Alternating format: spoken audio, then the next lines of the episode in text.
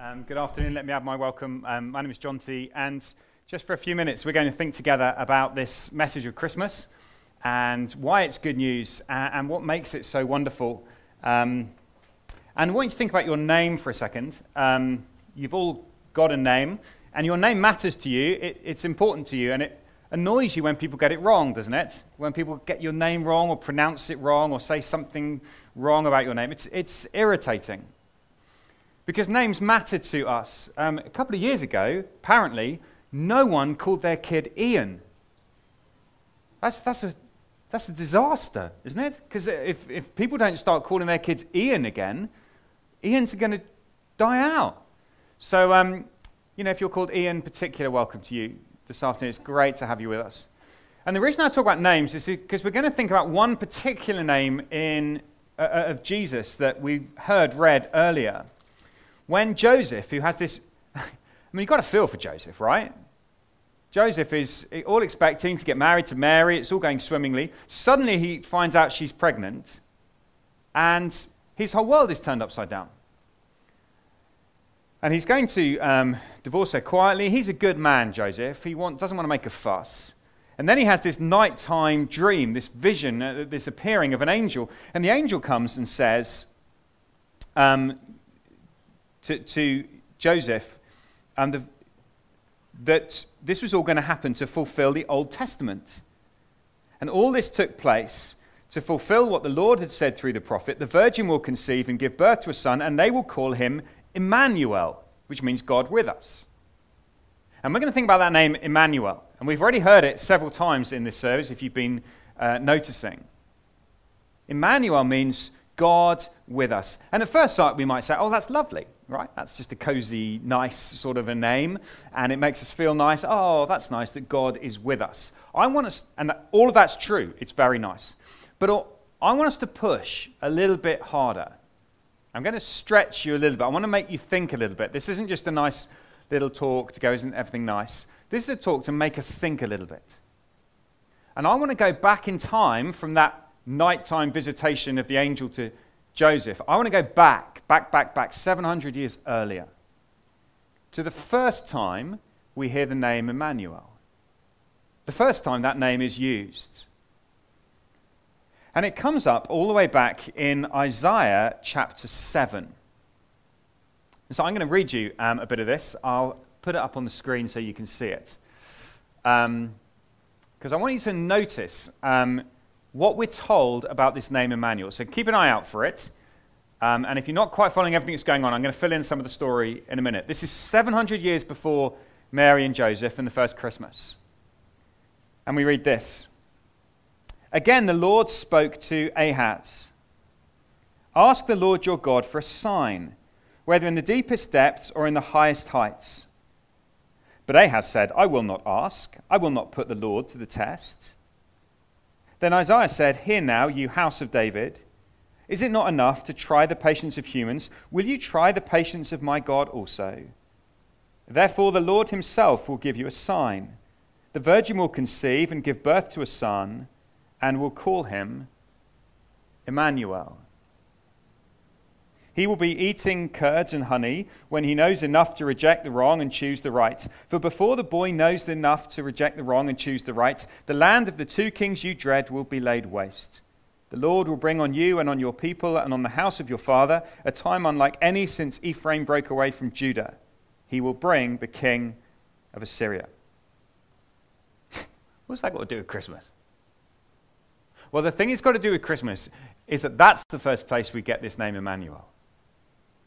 And this passage in Isaiah 7, 700 years before Christmas, helps us to understand what this name Immanuel really means. So that we don't settle for a kind of golden syrup version of this name that's sweet and nice, oh, it's nice, but we actually have a solid understanding of what this name really is about. And the big thing I want you to notice is that God says this name is a sign. I'm going to give you a sign, God says. So let's have a little think about signs. Uh, my guess is in the next um, few weeks, lots of us will be traveling around. Uh, you know, I mean, on the 23rd, I think the whole country is going to move um, when suddenly we're allowed. Uh, not all of us, but some. And uh, you know, people get on the trains and get in the cars, and we'll be moving around, and we'll pass loads of signs. And we sort of know how signs work. Signs um, are there to, to, to tell us things that are important. But there are some signs that are pointless, right? There are some signs that have no purpose whatsoever. That's a useless sign. Really, the best signs are the ones that are really needed. Here's, here's a few. Look, look, look, at this, right? Here's some signs. Um, what about this one? Hi, I'm Emma.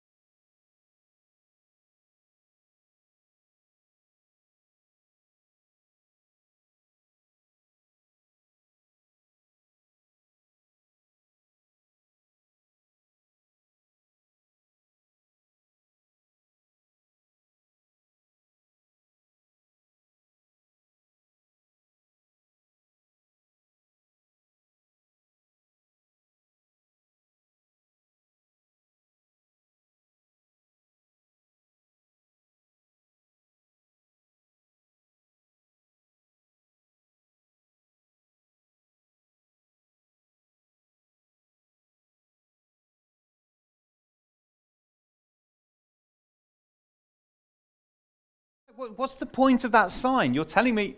Anyway, you can probably see the frustration. Maybe you don't get as frustrated as I do. Maybe you live a more chilled out life than I do. Okay, here's another one. Last one.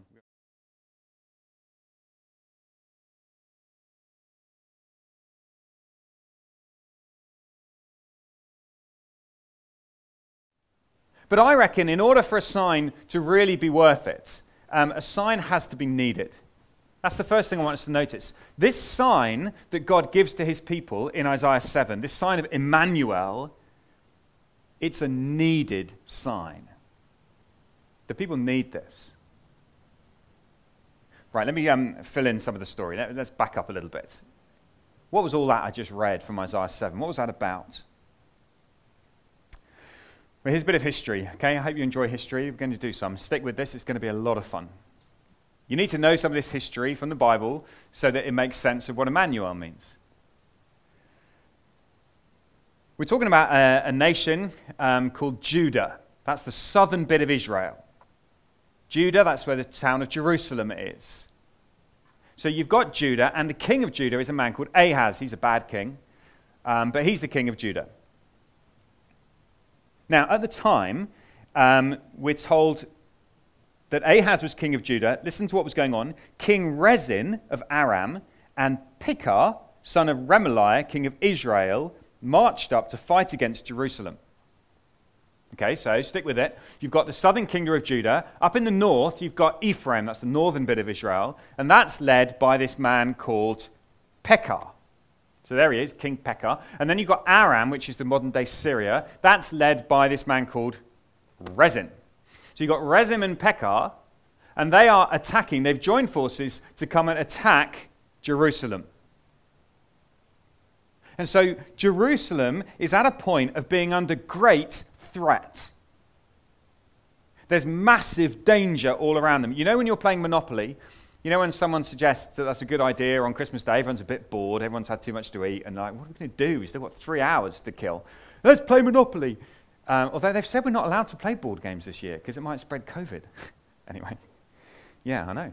Anyway, so there you are playing Monopoly. It's like when you're playing Monopoly and s- someone has got all of the greens and the purples, and you're tracking along the top, kind of along the reds and the yellows, and you know you're coming up to the greens and purples, and your heart is filled with dread. In fact, to, to, to use the language here, this is how they were feeling in Jerusalem. The hearts of Ahaz and his people were shaken as the trees of the forest are shaken by the wind. That's how I feel playing Monopoly sometimes. Knowing that my little brother has got all of those with hotels, and my money is all going to be gone, and the, my heart is shaken by the threat surrounding me. But of course, for Jerusalem, it's slightly more significant than a game of Monopoly. Here is Jerusalem. The very nation is at stake. They're in danger of being invaded and overpowered and destroyed. And so their hearts are shaking like trees in the wind. There is threat all around them. That's the situation that we're talking about. That's the political situation that they're in. And you know, some of us feel like that sometimes, don't you? Don't you sometimes feel like your heart is shaken like a tree in the forest? Not that we see many trees in central London, but there are trees around in the world. there are forests that get shaken by the wind, and sometimes our hearts can feel like that. We can feel under threat. We can look around at our world and we can feel pretty scared about all that's happening and all that's going on. You know, it may be that you look ahead to 2021, you think, I don't know what that year's going to hold. Like Linda said earlier, who, who could ever have imagined what 2020 was going to be like? It's been, it's been completely beyond anything we expected. And how do we know what's going to happen in 2021? And for some of us, that causes real anxiety. For some of us, that causes real fear. We feel the threat. It's like we're encircled by a threat. For some of us, as we look at what's happening with Brexit and the negotiations, and we think, what's going to happen with this trade deal? What if there's no deal? What if the economy explodes? What, what if everything goes wrong? And we can feel ourselves very threatened. We can feel our hearts shaking like trees in the wind. For some of us, it's more personal. There's health concerns that we've got, or perhaps our jobs are insecure, or perhaps our families are insecure. And we feel shaken. We feel like there's threat all around us. Well, that was the situation in Jerusalem. That's why they needed a sign, because they were in danger. And so here's this city of Jerusalem, and it's shaking. And so God comes and he says, um, through this prophet Isaiah, he says to the king, um, Be careful, keep calm, and don't be afraid. If you thought that the English were the first to come up with keep calm and carry on, uh, God got there first. Keep calm, don't be afraid. How can you say don't be afraid when you've got these two whacking great armies approaching to destroy your city? Well, God says, do not lose heart. Your wavering heart, don't lose heart because of these two smoldering stubs of firewood. I love that phrase. You're terrified by these kings with their vast armies who are going to destroy your city. But God says to me, they're like two smoldering stubs of firewood. I'm not impressed. Your heart may be shaken, but my heart, God says, is not shaken by this. You may feel threatened, but God says, I'm not threatened. God says that these two enemies who are attacking Jerusalem, who are attacking God's people, they won't stand they'll lose. God says, It will not take place. It will not happen. Listen how defiant God is. They intend to destroy Jerusalem, but God says, It will not happen. And then he says to his people, If you do not stand firm in your faith, you will not stand at all. So here is God telling his people, You are going to be okay. The, the enemies look terrifying, they look huge, but you're going to be okay. And then God says, Again, the Lord spoke to Ahaz Ask the Lord your God for a sign, whether in the deepest depths or in the highest heights. God says, I want to give you a sign. Because I know that it's hard for you to believe this. Because as you look at these enemies, they look huge, and you're here in Jerusalem, and you look like you're going to get smashed in not very long. And God says, so let, me, let me give you a sign. What do you want me to do? I'll do a sign for you. Ask me anything, God says. In the deepest depths to the highest heights, ask me for a sign so that you can be sure. And Ahaz gives this horrible answer. Listen to what he says I will not ask, I will not put the Lord our God to the test. God says, Ahaz, I want to give you a sign so you can be really sure. Ahaz goes, No, I don't want a sign. Don't put God to the test. And at first sight, he may sound like he's being quite religious, but actually, he's just defiant. He's saying, No, God, I don't want a sign. Why? Because Ahaz has already decided he's not going to trust God. He's going to go and find King Assyria. Oh, King of Assyria, can you come and help me fight these nasty people over here? You see, Ahaz has no intention of trusting God. So when God says, I'll give you a sign, Ahaz goes, No, I don't want a sign. And so Isaiah turns to, to all of the rest of God's people and he says, Hear now, you house of David. Is it not enough to try the patience of humans? Will you try the patience of my God also? Therefore, the Lord himself will give you a sign. So the king says, I don't want a sign. God says, I'm tough. You're getting a sign anyway. I'm going to give you a sign that I am going to defeat all of these threatening enemies that are opposing you. God says, I'm going to give you a sign. Do you see why they need it? They need the sign because the world is scary. They need the sign because the enemies look big. They need the sign because they need to trust God. And we need a sign. Because we still live in a world where there are threats all around us. We still live in a world that is scary. We still live in a world where life is hard. We still live in a world where we find our hearts shake and we struggle. You need a sign. You need a sign from God to give you confidence in this world that you can keep calm and not be afraid. Do you see that you need a sign? Because without a sign, we're just doomed to having wavering, wobbling, shaking hearts. I mean, what else do we do? We panic. But here's God saying, I want to give you a sign. So, what is it that you feel threatened by this afternoon? What is it that scares you? I mean, I guess ultimately, humanity's biggest enemy is death itself, right? Ultimately, it all comes down to that. At, at, some point, death, this great enemy that is invading, that is coming closer and closer, we can't hold it off. It's too strong for us. Death is too big. And death can make us feel afraid. But God says, I've got a sign for you so that you can trust me. Even in the face of that enemy, you can trust me. Okay, so let's think about what the sign is. We definitely need it, okay? I hope I've persuaded you. You need a sign. And if there is a sign, you should jolly well listen to it because it's going to be good.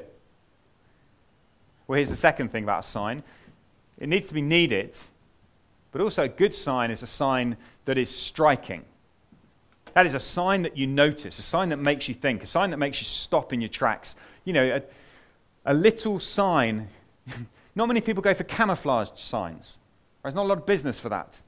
Because the point of a sign is that you see it. So, what is the sign? Well, here it is.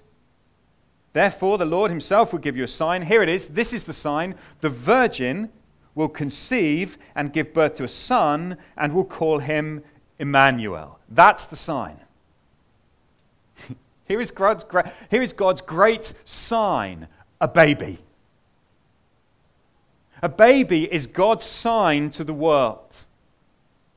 That's what God tells his people in Jerusalem as they're terrified by the opposing armies that are coming for them. And it's a striking sign. It's a strange sign.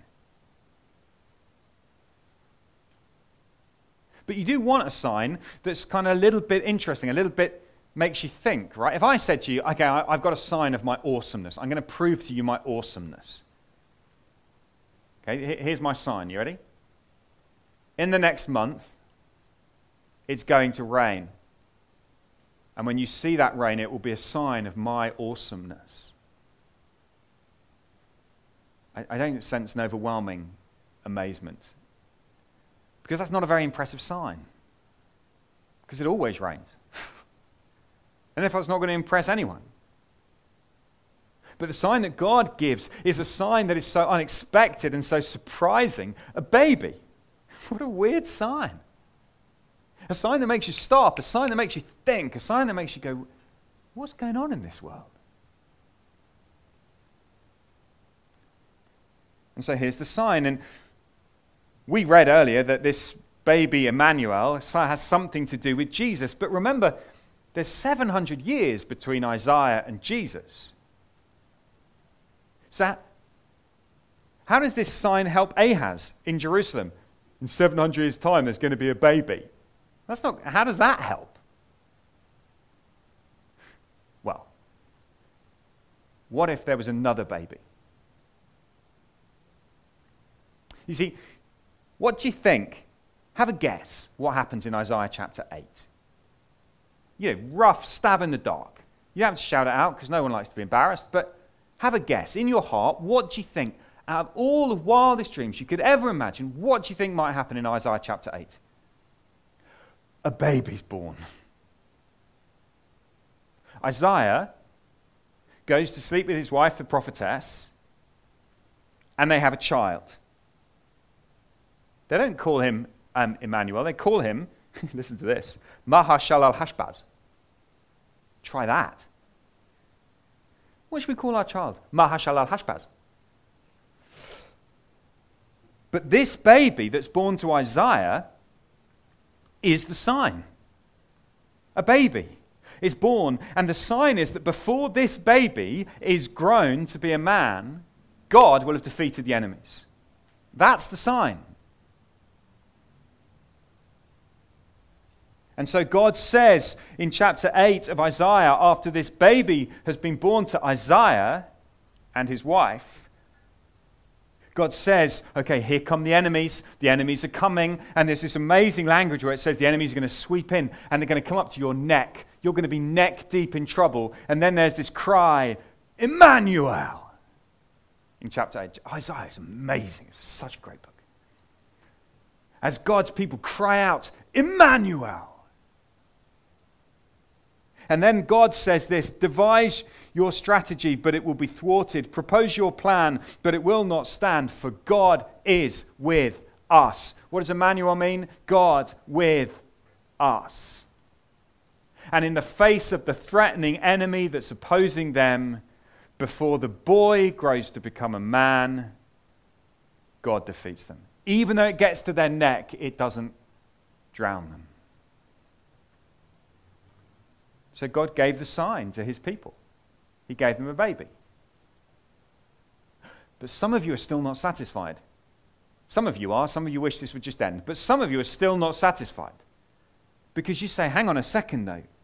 Because the sign was that a virgin would conceive and give birth to a son. And Jonty, you definitely said that Isaiah slept with his wife, and that, by any definition, is not virgin. So that cannot be the sign. I mean, that was a sign that God gave to his people, but surely there's another one. There must be another baby somewhere here. There must be another one, one who fits the sign better, one who's more.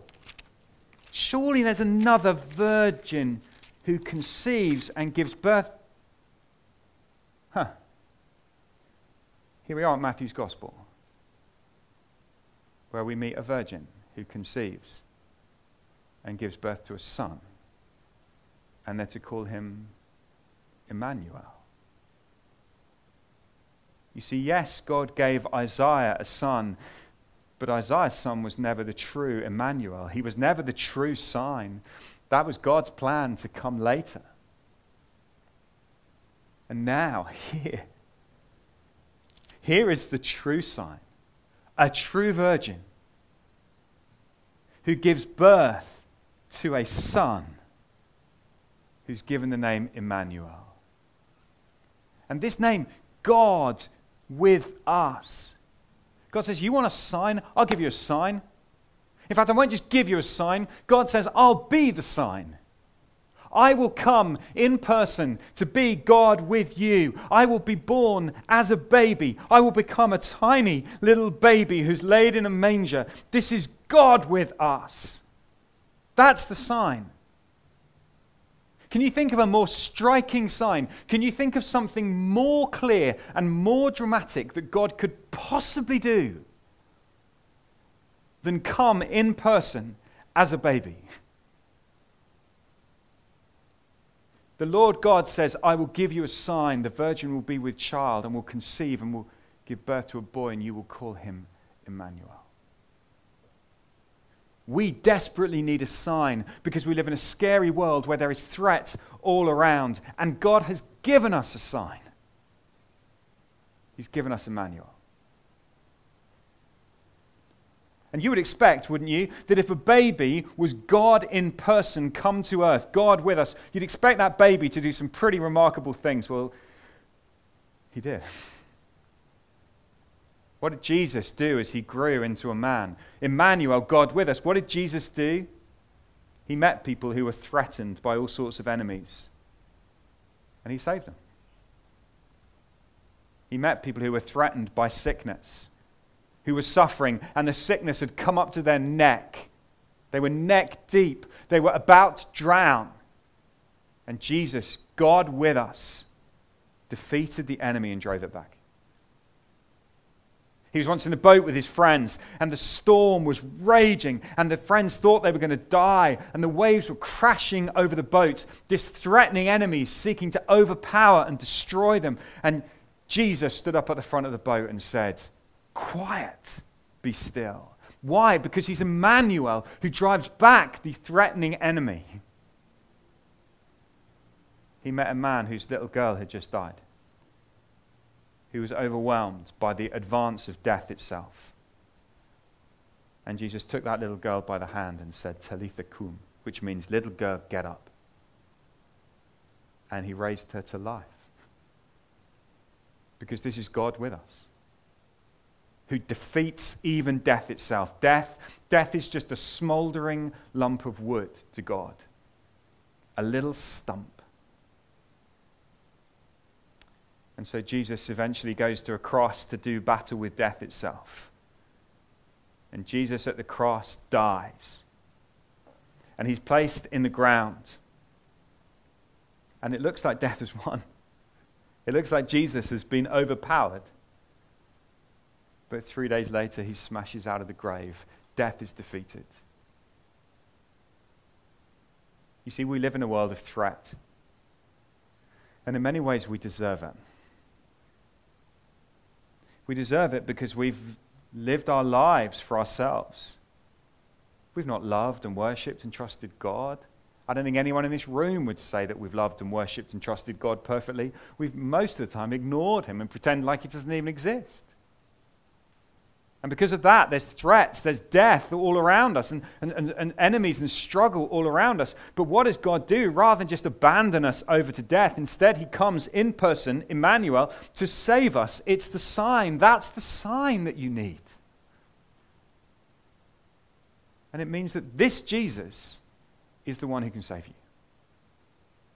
Which means that, thirdly, and just briefly to finish, this is a sign Oh, hang on. Not that sign. This is a sign that might change your life. This Christmas, this sign might change your life. You know, most signs that you drive by don't change their life, don't change your life, do they? You know, you drive past many, many signs in your life and they make no difference to your life at all. Or do they? What if signs are constantly saving your life? Here's a sign that says, Danger of death, do not enter.